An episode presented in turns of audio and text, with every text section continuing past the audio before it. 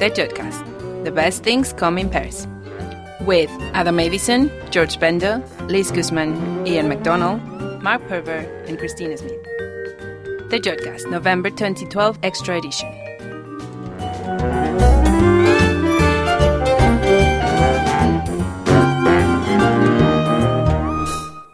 Hello and welcome to The Jodcast. I have Adam and Mark with me in the studio. Hello, guys. Hello. Hello. In the show this time, we have Christina talking to Doctor René Breton about neutron star mass measurements using irradiative binaries.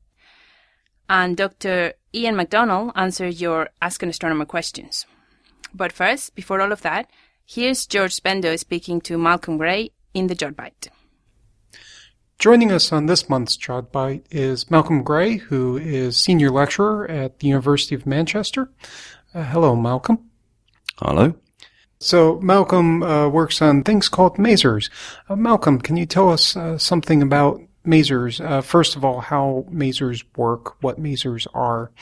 Well, most people would be much more familiar with the, the laser, which stands for light amplification by stimulated emission of radiation. And if you just replace light by microwave, uh, that's a maser. So it's microwave amplification of stimulated emission. And what makes uh, laser or maser emission uh, different from ordinary light emission from, like, from an ordinary light bulb? Uh, well, it it has... Um, A very, very small angular size sources usually, which are very, very bright.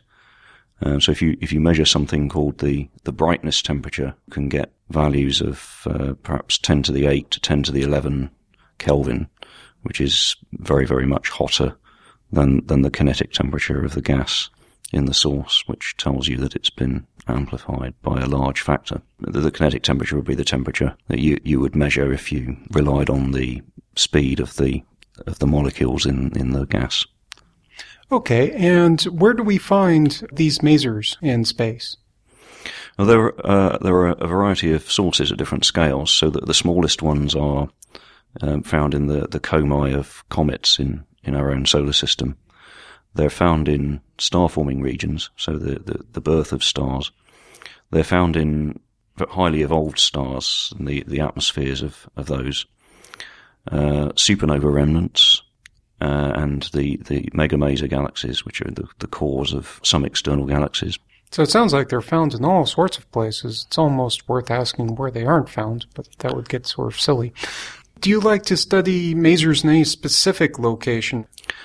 I, I think I've personally studied all, all of those source types except the uh, co- the local comets. So masers are found in different places. Uh, are they produced by different mechanisms as well? Uh, yes, very de- very definitely. There are a number of, of maser molecules. And the first one discovered was, was O H, or hydroxyl, uh, and uh, many of the sources are, are O H masers. There are also masers, many lines in water, uh, methanol, ammonia, and there are um, some some rarer uh, maser types in uh, hydrogen cyanide, for example. Um, silicon monoxide is quite common. So there are, are quite a few molecules. The, the largest maser mole- molecule so far known is methanol. In your research, do you focus on any specific uh, molecule, or do you look at all of them? Uh, most of my research has been based on O H, water, and silicon monoxide masers. And what do we learn specifically from looking at the O H masers? O H masers have been used as astronomical tools in a, a variety of uh, ways. One one of the, the best uses of O H is to measure magnetic fields, and they have what's called a, a Zeeman effect of hyperfine structure.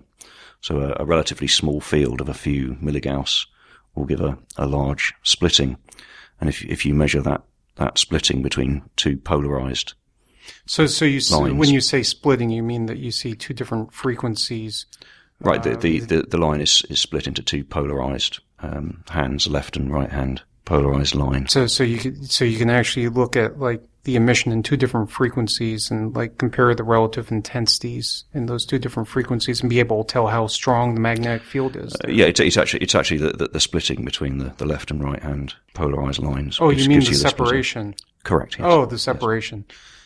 So that, that's actually uh, very useful for probing magnetic fields. Yes. You mentioned that there are uh, various different types of masers. Um, can you tell us if the different types of masers are uh, all found all over the place, or are there specific masers found in specific places and specific objects? Uh, there are specific types in specific objects, but with, with some overlap. For example, in the highly evolved stars, the, the oxygen-rich stars tend to have um, silicon monoxide, water, and hydroxyl masers because there's free oxygen in those objects, whereas carbon stars tend to have uh, hydrogen cyanide masers because in those there is free carbon. So it, it depends largely on, on the chemistry of those stars. Uh, star-forming regions have hydroxyl, water, formaldehyde and ammonia masers, and again that that that depends really on, on the pumping that's available in those objects. So you mentioned that there are masers in other galaxies. Can you tell us uh, a little bit more maybe about your personal interest in masers in other galaxies? The masers in external galaxies are, are associated with um, two types of activity. There are, broadly speaking, O H masers, um, hydroxyl masers, that are associated with, with what's called starburst activity in uh, in a galaxy, where uh, there is a very, very high rate of star formation. And um, dust re-radiates a lot of the ultraviolet light from those stars as infrared, and this pumps the maser. And th- there's another type, um, again, broadly speaking, water masers, that, that uh, form in a, a dusty torus around a black hole at the centre of certain um, active galactic nuclei. And, and these have been used for distance measurements and a determination of the Hubble constant. Okay, so when you say masers have been used to measure distances, is that to measure distances to the galaxies with the black holes, or also to the starburst galaxies? Uh, it, it relies on the the um, toroidal structure, so it's it's to so, uh, so it's the uh, the water maser. So it's the masers around the black holes. Correct. Specifically. Yes. Yes. Now, I've also been told that you're working on a book as well. Can you tell us a little bit about what's going to be in the book? Uh, well, the book is actually finished. Uh, it's been published by Cambridge University Press. Um, it's called Maser Sources in Astrophysics. Oh, when was it published? This year? Uh, yes, in the, the spring of this year. Oh, so very recently. How did you decide to begin writing a book? Were you invited to write a book, or was this just something that you felt compelled to do because nobody else had like written a book on masers yet? I was invited to, to write this book by um, someone at Cambridge University Press, and I thought it was a good opportunity because the last uh, major book on this subject um, was published around nineteen ninety-two. Oh, so the, it's um, they have to update stuff for the past twenty years worth of research. That actually sounds like quite a bit of work to uh, review what's been done since the last book. How much of the uh, book is actually uh, based on research that you know, and then how much of it was uh, new material for you? Well, I think there's a, there's an introductory chapter uh, that goes over a lot of what's been known before, and um, uh, a, th- a theory chapter, which is certainly not, not new stuff. But I, I think in the uh, the later chapters there is a, it's rather more new material.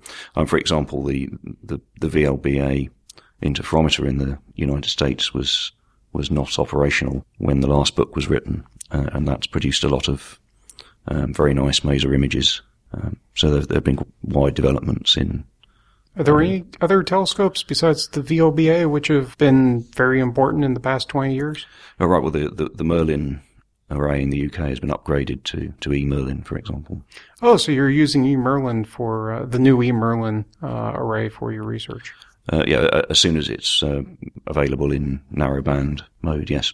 Aside from uh, working in radio wavelengths, uh, do you detect masers in any other wavelengths? Well, I, I believe the, the Herschel satellite has detected some in the um, sort of long-wave infrared. So uh, uh, kind of that region where the infrared becomes microwave radiation. Yes, yes. The kind of a funny gray area in the electromagnetic spectrum. Yeah, so there are there are far infrared lasers, if you like. So is there, uh, aside from doing the background research on new updates and uh, masers, what else uh, did you find different about writing this book compared to your normal uh, research experiences? Uh, well, it's it's very it's very time-consuming work, I would say. There, there are a lot of things that you have to think about, like getting copyright permission for figures. Uh, you have to try and obey the deadlines that the uh, publishers set, and though I broke mine several times, I have to admit. Okay, well, thank you for being on the show, Malcolm. Oh, thank you for inviting me. Thanks for that, George. Now for our interview, Christina talks to Doctor René Breton about neutron star masses. Joining me now is Doctor René Breton from the University of Southampton. Hello. Hi. Um, and he's just given a really, really interesting talk on measuring pulsar masses in Black Widow and Redback systems. So can you tell us what those actually are? Yeah, they're actually not uh, spiders, as you may think. Uh, Black Widows and, and Redbacks are actually um, neutron star binaries. Um, so you have um, you have a neutron star, which is orbited by a small star about the mass of uh, Jupiter, or a few times the mass of Jupiter, in a very compact orbit. Typically a few hours um, is the orbital period of these systems. And um, they're characterized by the fact that the uh, neutron star is very powerful, very energetic. So it emits a lot of um, relativistic uh, radiation, which um, heats up the uh, the companion and uh, basically make one side of the companion really, really bright and hot, whereas the other side that's facing away from the neutron star is very cold. And so you have like this half hot and half cold star. And uh, it turns out that the radiation of the neutron star is so intense that it's actually ablating the surface of the companion. And so it peels off layers of gas around, which is why we call them Black Widow, because it's a little bit like the analogy of these insects that uh, eat their uh, their mate after uh, after mating. Um, so you said that, that it oblates the, the other star. What do you mean by oblate? Yeah, so be, more or less what's happening is that um, the uh, the wind of the of the energetic neutron star is um, is basically blasting away the gas at the surface of the companion, um, just a little bit like if uh, you have a very powerful fan that's uh, that's uh, blowing away uh, gas. Okay, okay. So if it's always happening sort of on one side, does the does the companion star not really rotate at all? It does rotate. Um, the only thing that's uh, very special in, in these systems is that um, the um, rotational period is actually the same as the orbital period, uh, which means that uh, the star, the companion star, is also always uh, presenting the same side to the neutron star. So it's just like the, the moon around the Earth, actually. Um, so we all, always see the same side of the moon. Um, so it's exactly the same thing in these systems. But basically, as one side is being peeled away very slowly, uh, the the gas just the gas will just um, you know like circulate, and things remain in equilibrium, basically. Okay, so you get one side with a lot, basically with a lot more gas on it than the other side because it's sort of being blasted towards that way. Yeah, but because the uh, because gravity uh, pulls from every di- direction, basically the there's always gas that's sort of um, going towards the front side to make things in, in equilibrium, basically. Okay. So okay. There's no imbalance, really. So so how do you actually, because um, your talk's on measuring the masses of the pulsars, how do you actually do that? So we can use these systems to uh, measure the mass of the neutron star um, because if you look at them uh, using an optical telescope at wavelengths visible uh, with our own eyes, um, what happens is that you see color variations. Um, and uh, so if you picture um, the system to be seen almost edge on, Uh, what happens is that sometimes in part of the orbit, you see the hot irradiated side. And when the system is viewed like half an orbit later, uh, you see the cold side. And if the orbit instead is seen uh, more face-on, then you always see a half-hot and a half-cold uh, star. So basically, uh, we can model the light curves of these uh, companions in order to infer the orbital inclination in the system. And this is basically one of the key elements that's missing when we observe these systems to determine the mass of the neutron star. So we combine that with observations made with radio telescopes, such as the uh, the Jodrell Bank telescope, in order to uh, determine the velocity of the pulsar, and then using the inclination angle that we measure from the observation of the companion, then altogether uh, we can use that to solve for the mass of the neutron star. So it takes quite a lot of a lot of observations in in collaboration with with models to get it all to work. And yes, exactly. The uh, like making this happen, you know, is really the result of like a synergy of like observations between obser- astronomers specialized in radio observations and also optical astronomers, and so you have to put all, that all together in order to uh, to be able to achieve the uh, the mass measurement in the end. You said that you had to sort of measure the light curves of this. Um, how often do you have to take observations for that? Uh, in principle, we're um, fine if we observe only a single orbit of uh, one such system, and as long as we get a good coverage and data throughout the entire orbit, uh, th- this is sufficient. Um, what usually happens is that um, when we look at the star, uh, it's not necessarily up in the sky um, for an entire night or for long enough that we can cover the entire orbit in a continuous fashion. So most of the time we actually have to observe little chunks of the orbit on different nights and stitch all the data together in order to, to have a, a full orbit. Another thing we have to take into consideration is that there might be variability, either intrinsic to the, the system or also um, just due to experimental errors. So it's usually better if we are able to observe a couple of orbits in order to build up enough um, statistics to really get uh, accurate light curves that will yield to the, the mass measurement. Cool. How... How long is a typical orbit? Is is there a typical orbit? Does it vary a lot? Um, so these Black Widow systems, um, in order to get the ir- irradiation, you need the orbit to be fairly compact, because if the uh, the companion star is too far away, uh, basically uh, the uh, the energetic wind from the neutron star will have faded out by the time it reaches it. So we're talking about orbits in which uh, the uh, the orbital period is the order of like a few hours. So the shortest we know of is maybe two hours, and the longest is the order of like ten, twelve hours.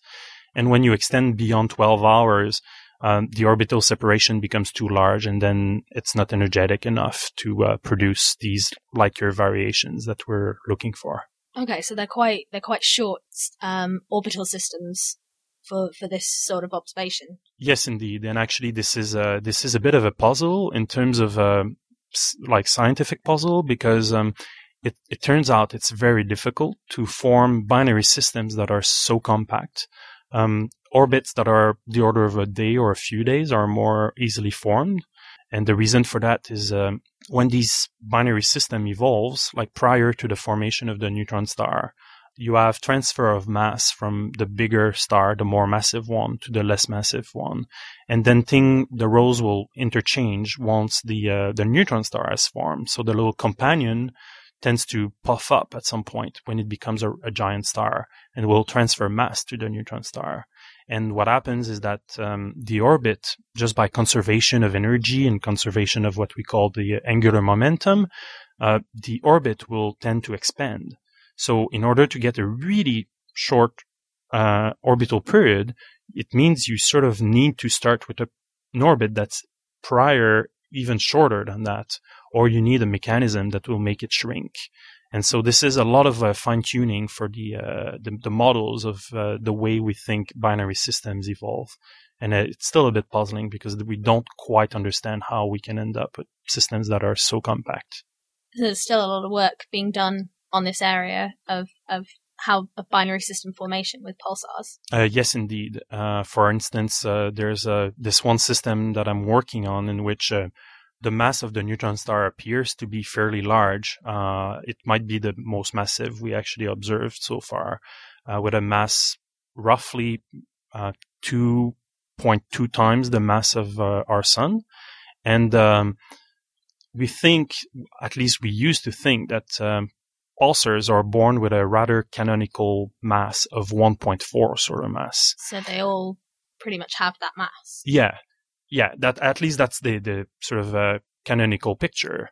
And so this would mean that the pulsar almost accreted uh, one mass of the sun onto its surface to go from one point four to two point two or so solar mass. And um, we know this is this can happen during the, the mass transfer, uh, except that if you accumulate so much mass, then the orbital parameters will change in such a way that is almost impossible to end up the way we observe the system right now. So at most, the, that pulse, that neutron star, uh, probably accumulated maybe zero point one to zero point two or zero point three solar mass in the past. So it sort of shows that probably neutron stars are not all born with masses around one point four solar mass, but some of them, for reasons that we don't quite understand, maybe it's common, maybe it's rare, but some might be born with masses that are much larger than we used to think. Okay. So yeah. So how many of these systems are sort of out there? Are, are there a lot known?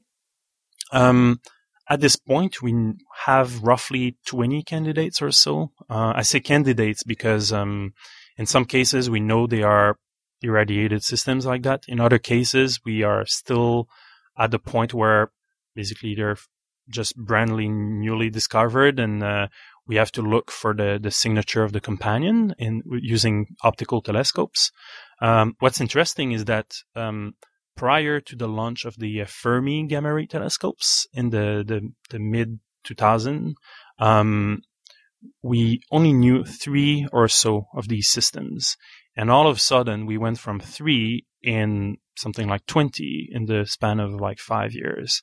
And this is because of the fact that these uh, these pulsars that are like the neutron star is, we know it as a pulsar, which means um, it emits um, flashes of light uh, in the radio.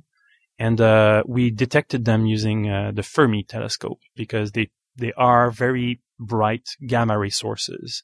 So the way we find them now, uh, most of the time, is that the Fermi telescope looks in the sky, makes pictures, and then sometimes we see a bright point source. And uh, when we can't associate uh, one of such point sources to um, a galaxy or an, an object that we know uh, in a catalog or something, then we take a radio telescope and we just stare at this location for a long time, and we try to see if there's any radio pulsations. And in uh, a fair number of uh, Uh, occasions, we actually do find pulsations, and then they turn out as radio pulsars as well. So awesome. That's how we find these new uh, these new systems. Oh, brilliant! Yeah, are they? Do they tend to be sort of with, they're within our galaxy? Yes, indeed. Um, pretty much. Well, basically, all pulsars that we know of, or neutron stars that we know of, are located in our galaxy, um, and relatively nearby. Um, so the, uh, out of these, uh, Black Widow pulsars, uh, the furthest that we know of is at a distance of maybe two and a half to three kiloparsec. So in terms of, uh, light years, that means, uh, about, um, maybe five thousand light years or so. Uh, so it seems pretty far, uh, but this is actually roughly galactic neighborhood in relatively terms relatively close in yeah. galaxy terms. Yeah. Okay, well, thank you very much for the interview, and it was really nice hearing your talk. My pleasure. Thank you. Thanks for that, Christina. Now we come to the part of the show where we feed all of those other things we can't feed anywhere else, the odds and ends. So, Adam, what do you have for us today? So it, it seems that uh, astronomers have observed the brightest X-ray flare ever seen from the black hole at the centre of our galaxy. Wow. So this is uh, something they observed with the Chandra X-ray telescope, and the flare itself was uh, one hundred fifty times brighter than the ones regularly observed. So the, the black hole flares quite regularly, but they're usually much weaker than this one. Wow. And so how how did it happen? Well, the the reason that these flares happen is not entirely clear. Um, it is thought that maybe asteroids and maybe wandering planets are coming too close to the black hole and sort of getting captured and consumed by the black hole, and then the energy released is, is their last sort of gasp of existence, which is kind of cool and uh, slightly terrifying. But we are all safe from black holes. Everyone thinks they're these massive, massive destroyers of of galaxies Which in the universe.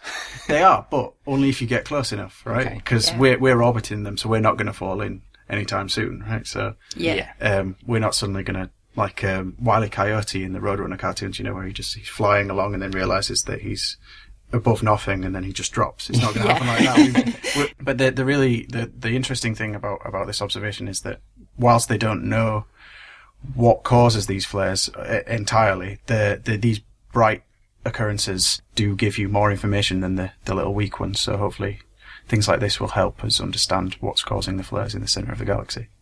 Awesome. Wow.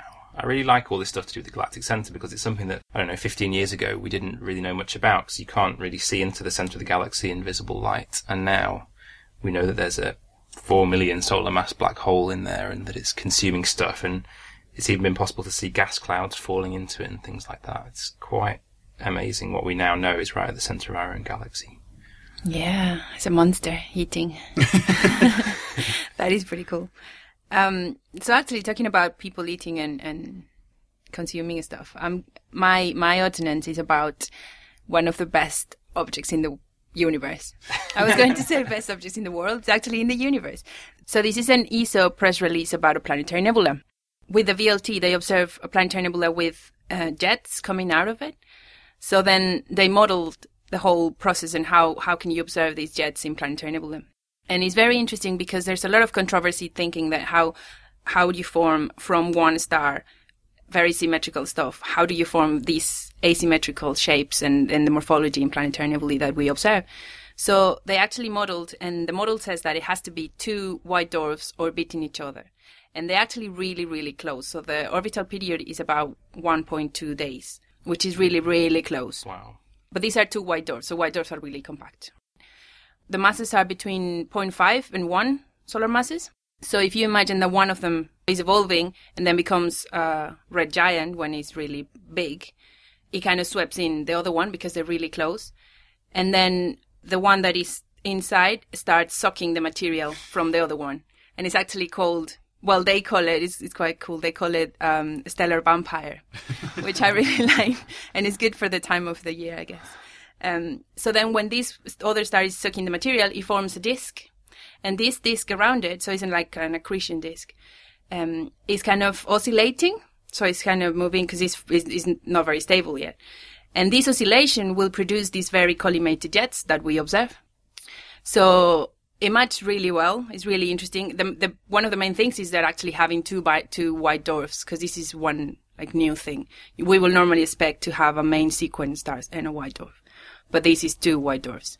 The other good thing is that in the team that observed this is a former Jodcaster, Dave Jones, um, that he did his PhD here and then he moved to do his postdoc at E S O, and he has this press release, which is a paper in Science, which is pretty awesome. So, Jodcasters. Doing pretty brilliant well. Brilliant science. Yeah. yeah. yeah. So is the planetary nebula actually kind of a mashup of two planetary nebulae, like parts from each of the two stars? Well, the one that is sucking the material will probably be a planetary nebula after. But, oh, okay. So this it's not is, yet. No. Okay. Yeah. So this is one becoming P N, but already in a like a binary system when, mm. when the other one is sucking the material, and they have the disk, and they have these jets that... It's kind of, if you think about it, it's pretty similar to the um, star formation stages when you have one star with a disk and jets um, yeah. around it. The, the red giant one will become P N.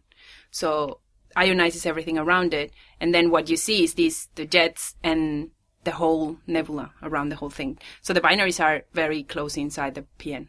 But the jets are giving away the fact that there's two stars then. I mean, yeah. you can't look into the middle and see that there are two white dwarfs there. You can't resolve both white dwarfs. That's a problem. I mean, just yet. We might be able to do it. There's some techniques that you could use, um, infrared interferometry, and sometimes you resolve that there's a second one. But I think from these observations, they have observations, they have uh, U V data for one of them, and, and it, it falls into the white dwarf. But because you have these jets and everything, the models predict there has to be another one creating this oscillation of the disk and jets. Well, for my odd end, I'm going to try and best Adam's brightest flare with a most distant supernova ever. Awesome. That's to say ever found by humans. um, it's, well, a pair of supernovae actually discovered using a couple of telescopes in Hawaii, the Canada-France-Hawaii telescope and the Keck one telescope, and they've discovered supernovae, that's to say exploding stars, at redshifts of about two and about three point nine, which wow. means, well, for the three point nine one, that means that it went off, as far as we know, about one point five billion years after the Big Bang, which is twelve billion years ago. So it's a long time ago and it's very, very far away. And that redshift is taking account of how the universe has expanded as that light's been travelling to us. So apart from just being cool as being the furthest away supernova, these two that have been discovered are the second and third examples of what are thought to be a type of supernova called a pair instability supernova. So although we tend to imagine that a supernova is just one thing, you know, the way a star explodes at the end of its life when it's run out of fuel, um, they're actually caused by a few different mechanisms. And all you've really got is your observations to see how long it takes to brighten and then dim again. And also the spectrum, which means the different frequencies of light that you see. Mm-hmm. And then you've got to try and work out what actually caused it. And most supernovae are thought to be caused by what they call electron capture. So that means that as the star is running out of fuel and it begins to collapse, electrons and protons actually get forced together, which produces a neutron, but also a neutrino, a little ghost of a particle, which kind of spirits away a lot of the energy and hastens the collapse. And that's how we think most supernovas happen. Yeah. But these supernovae, because we're seeing them virtually on the other side of the universe, we know they're really, really bright. They're thought to be caused by extremely massive stars, something like two hundred times the mass of the sun. And it's thought to be a process called pair instability, which is where it gets so hot inside the collapsing star's core that gamma rays, that's to say photons of light that are produced, have so much energy that when they interact with atoms, the light just spontaneously turns into an electron and positron pair, so a pair of particles, matter and antimatter. And that electron and positron is not then providing the, the heat or the, the pressure that normally keeps a star inflated. So again, as that happens, the star collapses more, and it's a runaway process. And it's thought to be so violent that the entire star gets blown apart, leaving nothing, like no black hole, no neutron star, mm. or anything. So now we have three examples of what are thought to be pair instability supernovas. Awesome. So are these are these the first stars? Not quite. Okay. Almost. So what, what they really want to find, the people that are doing this work, is some of the first generation of stars that existed in the universe, because yeah. it's thought that they would be made just entirely of hydrogen and helium, mm-hmm. because all the other heavier elements we think are produced in stars during their lives. Now, these supernovae, the spectra show that they're probably part of a second generation, but okay. they could be contemporary with the very first stars. And a supernova is a great way to, to see a star. I mean, it's cheating in a way, because obviously the star is... is exploding, yeah. but because it's so bright, you can actually be looking at a galaxy really far away, and suddenly when the supernova happens, the brightness actually dominates over the whole of the rest of the galaxy. Yeah. And so it's things that you can't expect to see in our galaxy too often, you know, maybe once in a few hundred years, supernovas of this kind of brightness, if that.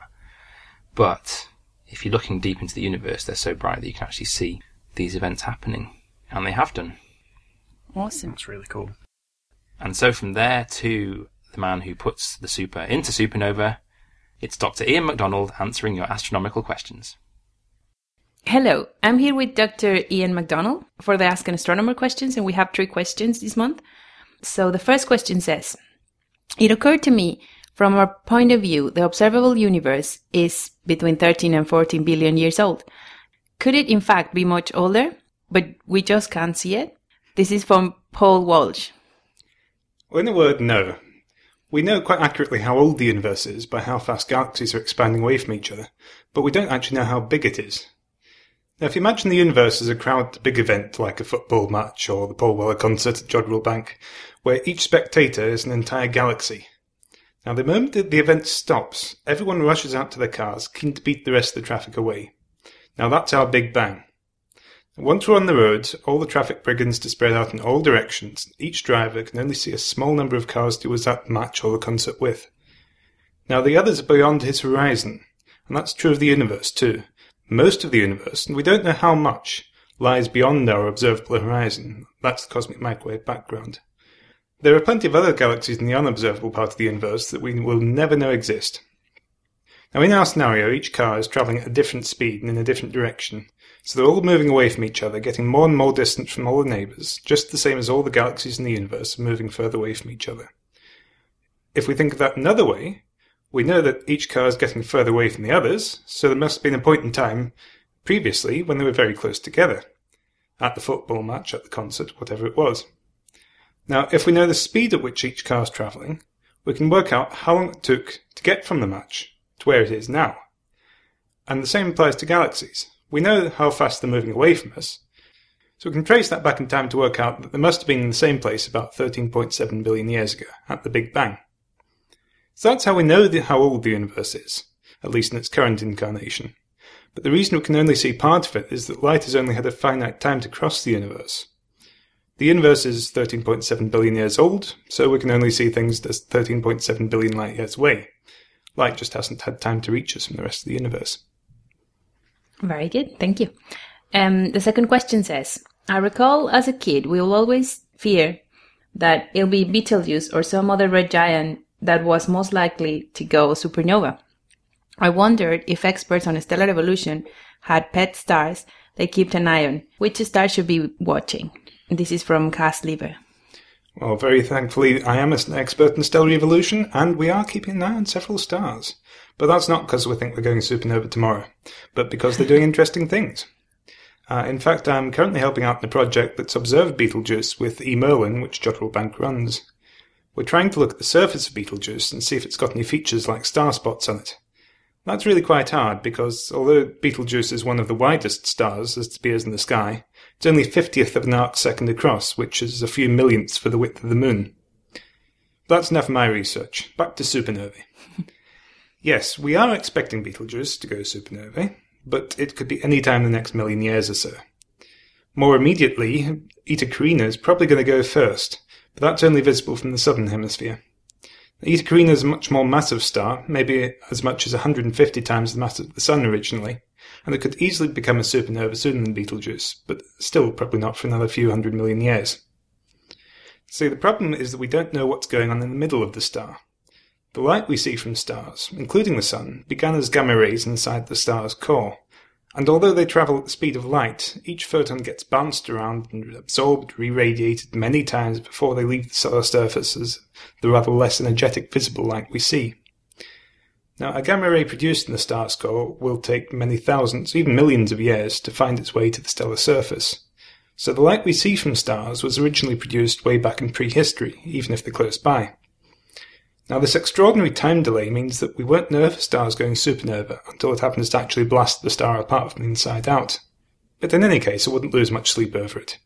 The chance of either star going supernova in anyone's lifetime is really quite small. Even if they do, they're unlikely to have any major impact on life on Earth. Just think of supernovae as rare, pretty events that you'd be quite fortunate to witness. Supernovae go off in our galaxy roughly every hundred years or so, and maybe one in three of these is close enough to the Earth so that we can see it with the naked eye. So keep looking for them. One day someone's going to find the next one. It's probably going to be an amateur astronomer. But it's probably going to be from some obscure, barely charted star in some far-flung corner of the galaxy, not one of our local friendly supergiants. Okay. And we have the third question said, I've just watched a simulation of the merger of the Milky Way and Andromeda in around five billion years. I wonder how much longer it will be before the supermassive black holes merge, and what the effects will be when it happens. This is from Philippe Lerich. Well, in about five billion years or so, the Sun will be going through its death throes, and any remaining descendant of humanity will long since have had to jump ship and venture out into the galaxy. So how is the Andromeda galaxy crashing into ours going to affect them? Well, galaxies fall into ours all the time. There are several small galaxies, like the Magellanic Cloud and the Sagittarius Dwarf Galaxy, which are currently being slowly shredded and incorporated into our galaxy as we speak. But it's rare for something the size of Andromeda to crash into us. Andromeda is slightly bigger than the Milky Way. Our galaxy hasn't experienced a collision of that magnitude yet. Now, in everyday terms, not very much will happen when the galaxies collide. The space between stars is very big, and they'll just shoot past each other. The real danger to any life in the galaxy will be the sonic boom. Now, gas in between stars is very tenuous. We all know that in space no one can hear you scream. But when you get as big a smash as a couple of galaxies colliding together, you end up with a pretty loud bang. as two unimaginably large quantities of gas and dust plough into each other at several hundred miles a second. Now this bang collapses the dust clouds in both galaxies, and that'll trigger the birth of an awful lot of stars, followed a few million years later by an awful lot of supernovae. And that's perhaps not the best time to be around. Now it'll be a long time before the supermassive black holes merge in the galaxy's centre. Exactly how long that will take depends on exactly how the galaxies collide. We don't really know that very well. The black holes will first start to orbit around each other, and before they merge, they're going to have to lose all that orbital energy, and there's quite a lot of it. Now this happens in two stages. First, they'll try and shrink their orbits by taking any stars foolish enough to approach them, flinging them out of the merging galaxy. This slows the black holes down through a process we call dynamical friction. But it only works if stars are between the two black holes. Once they've thrown out all the nearby stars, they have to shrink their orbits another way, and they do this by giving off gravitational waves. The process of giving off gravitational waves slowly spirals the orbits in, but that could take many billions or even trillions or quadrillions of years.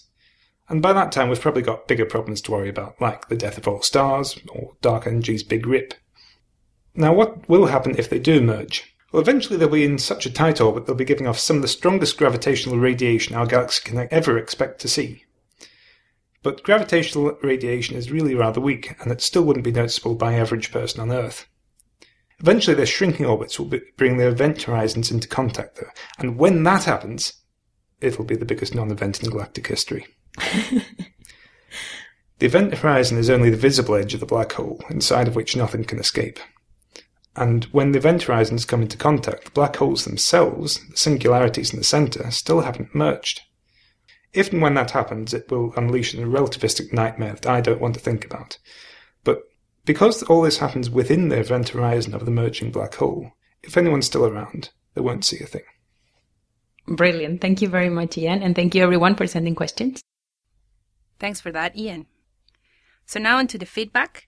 Um, we got some posts from Bill Keck too. He sent us a postcard with a candlelit H R diagram, which is a Hertzsprung-Russell diagram. So it's the sequence of the stars, which is pretty awesome actually. So in a Hertzsprung-Russell diagram, you will see luminosity versus temperature, and it will give you where the stars, the main sequence, and then uh, red giant, and then white dwarf stars fall into this uh, sequence. And it's from the B B C. So thank you very much, Bill. It's pretty yeah, cool. Yeah, it's really cool, that thing. Yeah. We should try and recreate that in the... Uh, we should, yeah. We might set off the fire like... alarms, though, if it's candles.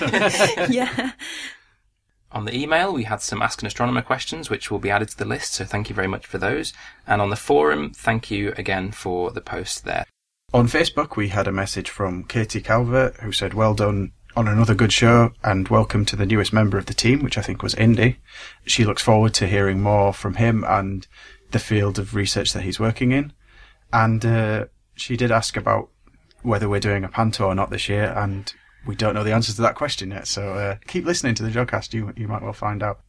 On Twitter, Le Moustier posted a nice message saying, if you like astronomy, the Jodcast is excellent, with very detailed interviews with astronomy researchers, but explaining it all. So that's kind of captured what we're all about. Thank you very much for that, and also thanks to everyone else for the Follow Fridays and the retweets. And if you want to get in touch, you can do so via the website at w w w dot jodcast dot net. On the forum at forum dot jodcast dot net. On Twitter at twitter.com slash Jodcast. On Facebook at facebook.com slash Jodcast. On YouTube at youtube.com slash Jodcast. On Flickr at flickr.com slash group slash Jodcast. And don't forget that you can send us posts, and the address is on the website. Thanks to René Breton and Malcolm Gray for the interviews. The editors were Mark Purver, Adam Avison, Liz Guzman, and Indy Leclercq. And the producer was Adam Avison. Until next time, Jod on!